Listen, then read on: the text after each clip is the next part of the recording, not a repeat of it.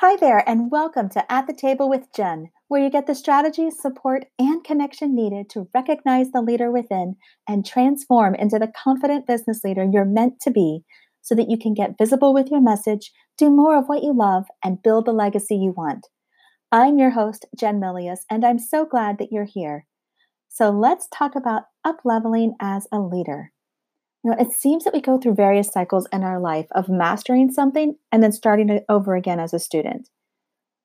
When we start a new job, even if it's at the same company or with the same group of people, or transition from the corporate world into our own business, there are new responsibilities, processes, and systems for us to learn.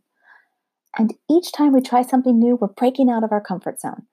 Yet sometimes it's not a matter of trying something new, but rather breaking a system that made sense at one time and now no longer serves us. And at that point, we have a choice. We can choose to view the change as positive growth instead of negative or scary. We can choose to stay where we are, or we can rise to the next level and allow ourselves to be the student once more.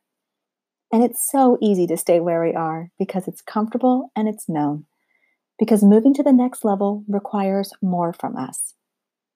So, what can you do to better prepare for the next level? Well, the first step is to become aware of what's keeping you at your current one. Is it being comfortable with where you are or thinking that you're not ready for more? Is it fear of all the things that could go wrong because you don't know what you don't know? Or could it be that breaking away from what's no longer serving you and making room for something better is scary and motivating all at once? Now, as a leader, the more you can recognize what's working and what needs to change, and then embrace the change needed to grow, the stronger you're going to be. And trust that you have what it takes to elevate your business, even if you have doubts on how that's going to happen. Remember that courage is not about not having fear.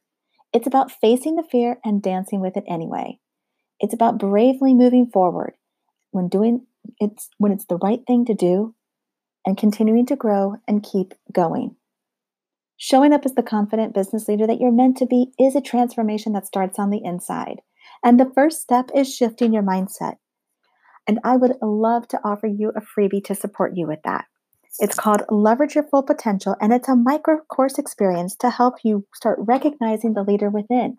So you can start seeing opportunities as possibilities and being open to them and trusting your decisions and not wasting time second guessing what you've decided, even if the decision was no.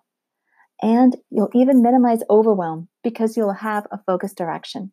So if that resonates with you, go to jennifermilius.com forward slash confidence and get started. Thank you so much for being here. I'd love to hear how this episode helped you, so direct message me on Instagram at author Jennifer Milius and let me know. Remember that your vision, your idea, your course, your book, your service is important to be shared, and you have to share it.